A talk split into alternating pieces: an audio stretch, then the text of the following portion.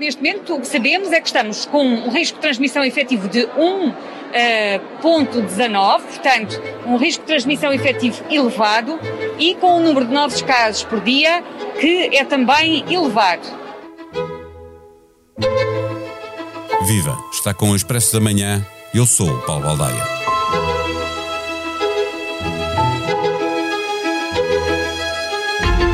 A variante inglesa, agora conhecida como Alpha, trouxe a terceira vaga no início do ano e a variante indiana, rebatizada Delta, está a trazer o que parece ser uma quarta vaga. Na gíria do surf, estamos a subir uma marola, onda pequena, por comparação a uma bomba, onda grande como a que se verificou em janeiro. É consensual. Se o vírus está mais forte, as consequências não são tão dramáticas, pelo menos por agora, porque 28% da população já tem as duas tomas da vacina e a percentagem dos que já tomaram pelo menos uma dose chega aos 42%.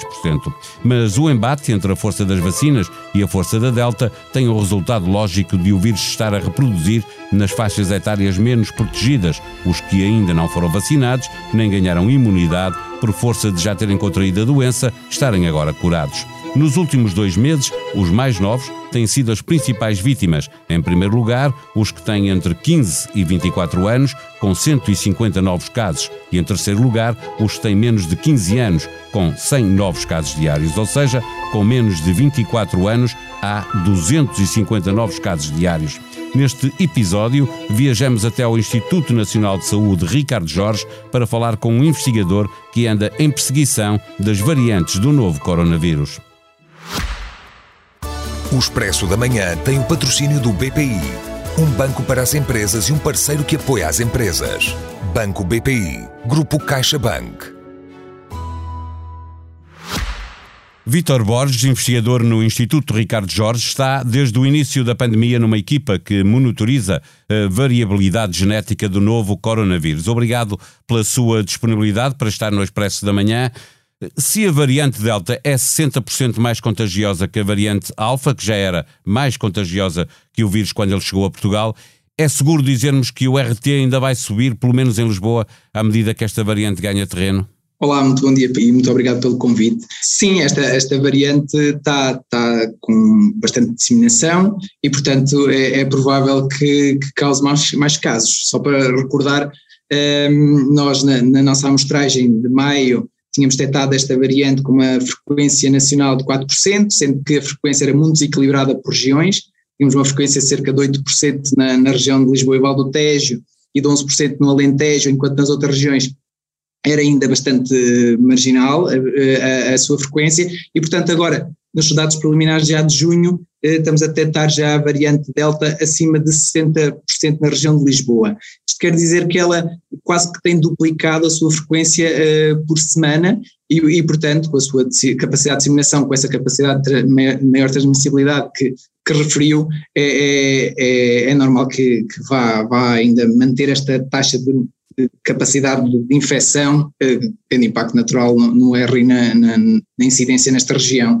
Eh, quando diz que a capacidade eh, desta variante se impor duplica quase semanalmente, será isso que leva, por exemplo, o Financial Times ontem tinha como destaque, como a sua principal notícia, uma notícia em que tinha a informação de que em Portugal esta variante já podia ter 96% de de prevalência. Sim, é, é, é, essa, essa, essa, esse cálculo não, não é realista eh, com os dados que nós temos e, e, e daí, e, e, aproveito para vincar, eh, o cuidado que tem que se ter quando se olha para dados, eh, para dados em bruto. É, uma, é uma, um cuidado que todos os países têm, quem, têm que ter e para quem vai às bases de dados centrais onde nós depositamos os dados e faz esses cálculos muito cegos, cai nesse erro, que é o que está a acontecer. Tem que ser, a medição das frequências tem que ser feita com o contexto de cada país e com a, a estratégia de vigilância. Nós estamos a apostar até à data, principalmente em 2021, a fazer uma amostragem mensal muito robusta, focada normalmente em uma ou duas semanas de, de, do mês, em que tentamos colher um, e sequenciar o máximo de casos positivos, analisar o máximo de casos positivos uh, nesse período. E, portanto, isso dá-nos uma amostragem muito robusta e um cálculo da frequência naquele momento que é muito, uh, muito exata. E, e, portanto, durante as outras semanas temos recebido amostras suspeitas que, obviamente, levam para a acumulação do número de casos associados a uma determinada variante. Se depois se faz um cálculo da frequência que soma tudo, o cálculo é erróneo e, e é o que se está a ver, e, e esse dado do Financial Times é com certeza uh, uh, errado à data de, de, de hoje, até porque, como, como notamos uh, este fim de semana, a frequência da variante é muito diferente de, de, de região para região. É, mas poderemos, poderemos lá chegar. esses dados que, que, que o FT foi buscar estão numa base de dados que é europeia, salvo erro, é isso do, do CLI? Eh, nós depositamos, e quase todos os países estão a fazê-lo, numa base de dados mundial de sequências. E, portanto, eh, depois, obviamente, se se faz o cálculo cego para o número, dividindo pelo número de casos eh, de um, de um determinado país, leva-se estes desvios que, que, não ajudam a interpretar os dados, os dados têm que ser interpretados à luz das estratégias de cada país. Sim, mas respondendo à sua pergunta, a variante está altamente disseminada já na região de Lisboa, teve já muitas introduções nas outras regiões, é isso que, pelo menos na, na região norte, para, qual, para a qual já temos mais dados preliminares, também já tem várias regiões em determinadas, em várias regiões dentro da região do norte, e portanto é, é normal que vá causar alguma cadeia de transmissão e que a sua frequência vá aumentando, tudo dependerá obviamente da, da, da, da taxa da incidência, do comportamento de, de, de, do, do, contacto social, obviamente, das medidas que forem aplicadas nessas regiões para tentar mitigar a transmissão. Deixa-me só perguntar-lhe outra vez, porque há pouco não, não, não percebi se ficou claro. Estando esta variante a impor-se, o RT vai, vai continuar a crescer até conseguirmos controlar eh, com medidas, sejam elas quais forem. Eu diria que sim, obviamente a área da, da, monitorização do RT cabe mais aos meus colegas da, da área da epidemiologia, mas eh, lá está, tendo estas variáveis de transmissão comunitária com taxa de incidência crescente, progressivamente crescente, e com uma estirpe, eh, com uma variante com maior capacidade de transmissão, em que um caso gera mais casos, é, é, é, natural que isso aconteça durante as próximas semanas. A, faixa etária dos 15 aos 24 anos é desde o final de abril que apresenta uma maior incidência de novos casos Covid por 100 mil habitantes, restando atualmente 151 casos, cheguem-se os 25 aos 49 e depois em terceiro lugar os que têm menos de 15 anos. A variante Delta é mais agressiva nas faixas etárias mais novas ou é apenas uma uma questão de, do hospedeiro disponível por comparação com os mais velhos que estão vacinados? Eu iria para, para, a segunda opção, isto é, o vírus, uh, SARS-CoV-2, independentemente da variante, agora tem obviamente mais oportunidade de, de, de infectar uh, quem não está vacinado ou quem está com, uma, uh, com, uma, com apenas com uma primeira dose. E, portanto, naturalmente, sendo o grupo com menor taxa de vacinação, é natural que o vírus vai encontrar esse reservatório para ir circulando. Uh, e, portanto, acho que já respondi a essa questão, nesse sentido. É, Deixa-me voltar lá atrás à polémica para, para, olharmos para o tempo agora, à polémica com o governo britânico eh, que estava em contramão em relação a nós quando decidiu retirar-nos da lista verde por causa da variante Delta, mas eles referiam também a mutação nepalesa. A pergunta é: essa mutação nepalesa desapareceu? O que é que aconteceu? Ainda bem que faz essa pergunta. Nós, a, a data que, que, que, os dados do, do Reino Unido foi, usou para, no sentido de, de aplicar essa medida, a, a, a semana comparável mostrava uma, uma frequência desta variante Delta no Reino Unido de 40% à data, agora já sabemos que é superior a 90%, e em Portugal de 4%. E, portanto, aí o desequilíbrio era, era, era enorme. enorme. e, portanto, a frequência era muito maior da, da Delta. Eh, Portugal era um dos países onde tinha sido detectada uma mutação adicional, uma mutação preocupante e que merece monitorização, era um dos, dos, vários países que tinha sido detectada essa, essa mutação adicional. E na altura nós tínhamos muito poucos casos e uh, foi usado como, como um argumento que achámos e continuamos a achar que era um argumento, só por essa mutação, um argumento algo. Ehm, algo. Desadequado. Uh, exato, exato, desadequado.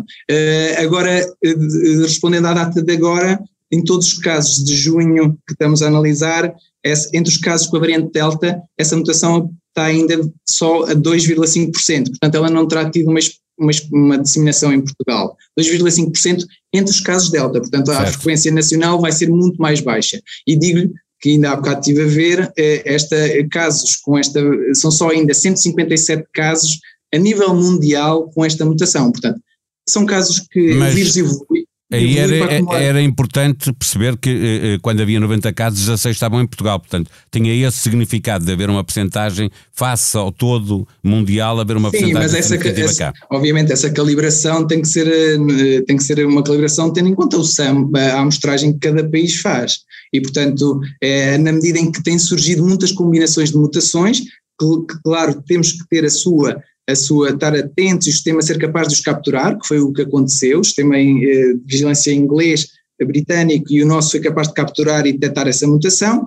Obviamente tem que se dar depois algum tempo, como tem acontecido, e os relatórios do, do, de, da, da Autoridade de Saúde Britânica têm sido muito também cautelosos nesse aspecto, tem que se dar tempo para perceber a evolução. E, de facto, felizmente, eh, felizmente, na medida em que essa combinação de mutações não era muito favorável, eh, ela não está a mostrar disseminação nem aqui nem em lado nenhum. Eram 16, quantos são agora? Sabe-se não? Eh, desses casos, agora são 21, 24. 24, é pouco. É uma progressão muito lenta mesmo face, face àquela altura.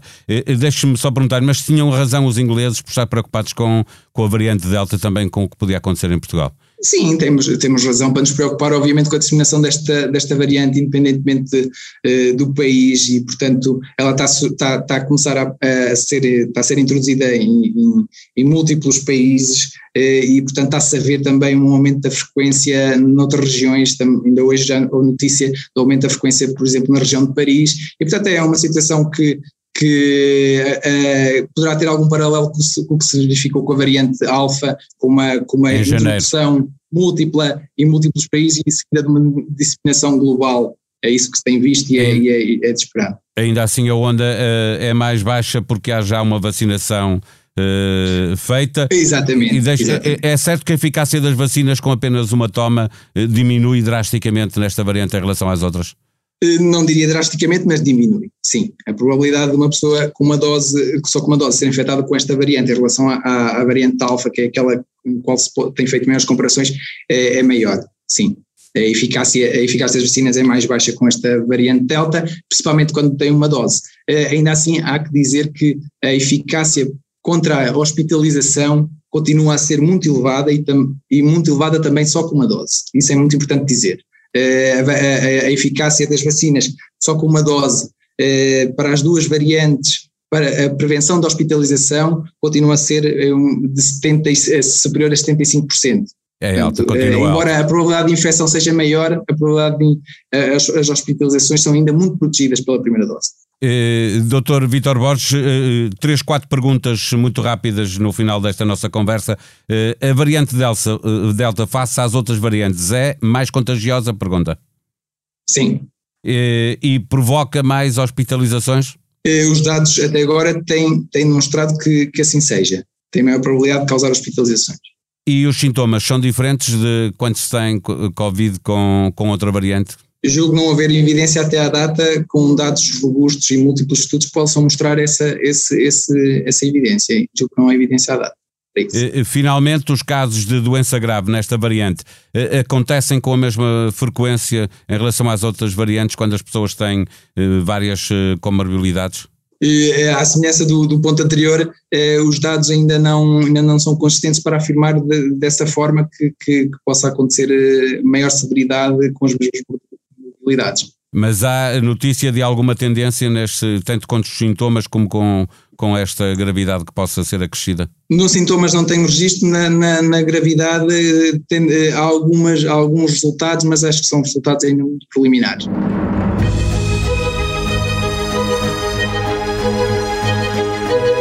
A máquina de calcular já está a funcionar. A cada dia que passa, mais fáceis as contas ficam de fazer para perceber se Portugal passa ou não passa aos oitavos de final do Europeu de Futebol. Mas pode guardar a máquina, porque ela só será precisa para o caso de Portugal perder. E aí as contas fazem-se de cabeça, como bem lembra Bruno Vieira Amaral em crónica na tribuna expresso.pt. E mesmo que levemos a sério o Conselho Presidencial de não nos preocuparmos com mais nada quando joga Portugal, o jogo é só amanhã e o verão já chegou. Portanto, vai ter que visitar a blitz.pt porque há muita música nova a chegar. E porque já estamos no verão, vai ter de ir também a boacamaboamesa.expresso.pt. Veja quem ganhou os prémios deste ano e confie. Tem aqui um bom guia para desconfinar. A sonoplastia deste episódio foi de João Luís Amorim. Tenham um bom dia, nós voltamos amanhã. Até lá.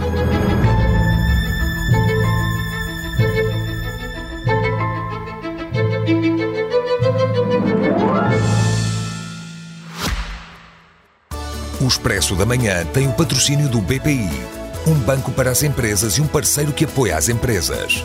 Banco BPI, Grupo CaixaBank.